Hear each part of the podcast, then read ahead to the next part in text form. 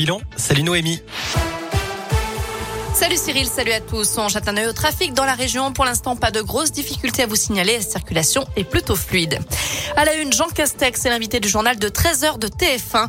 Au lendemain de l'allocution d'Emmanuel Macron sur la guerre en Ukraine, le Premier ministre doit détailler le plan de résilience économique et sociale évoqué hier par le chef de l'État.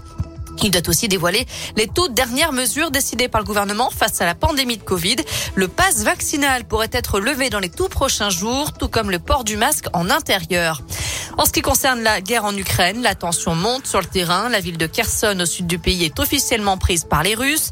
Les combats continuent à Kiev et à Kharkiv, notamment.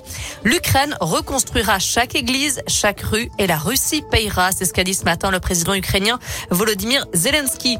Aujourd'hui, Jean-Yves Le Drian, ministre français des Affaires étrangères, affirme que le pire de la guerre est devant nous. Emmanuel Macron s'est entretenu ce matin avec Vladimir Poutine, un échange d'une heure et demie entre les deux chefs d'État. Le président français a ensuite appelé son homologue ukrainien Volodymyr Zelensky. L'Allemagne, elle, envoie deux mille sept cents missiles anti-aériens à l'Ukraine pour se défendre contre l'invasion, alors que plusieurs villes ukrainiennes sont encerclées par l'armée. De son côté, IKEA suspend ses activités en Russie et en Biélorussie, une décision du géant suédois qui affecte près de quinze mille employés, dix-sept magasins et trois sites de production. Et puis J moins un avant le lancement des Jeux Paralympiques, on apprend finalement que les athlètes russes et biélorusses seront exclus. Ils ne pourront pas concourir, même sous bannière neutre. Dans la région, cinquante-deux réfugiés ukrainiens ont été accueillis ce matin à Saint-Pierre-de-Chandieu, près de Lyon, principalement des enfants âgés de deux à dix-sept ans, des danseurs de ballet de l'association Joyeux Petits Souliers d'Ukraine, qui étaient déjà venus en tournée dans la commune. Cette fois-ci, ils sont accompagnés de leurs frères et sœurs. La plupart seront hébergés dans des familles d'accueil. La mairie envisage de les intégrer à l'école afin qu'ils rencontrent d'autres enfants.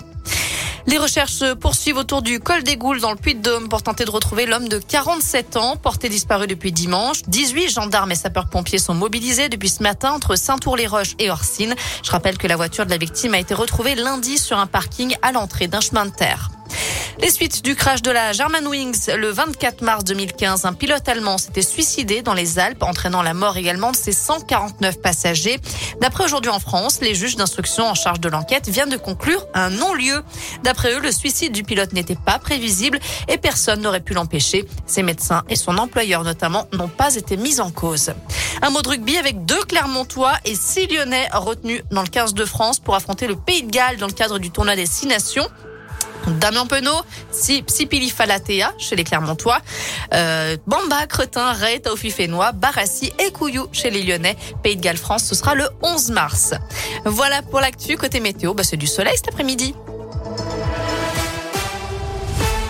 Merci Noémie.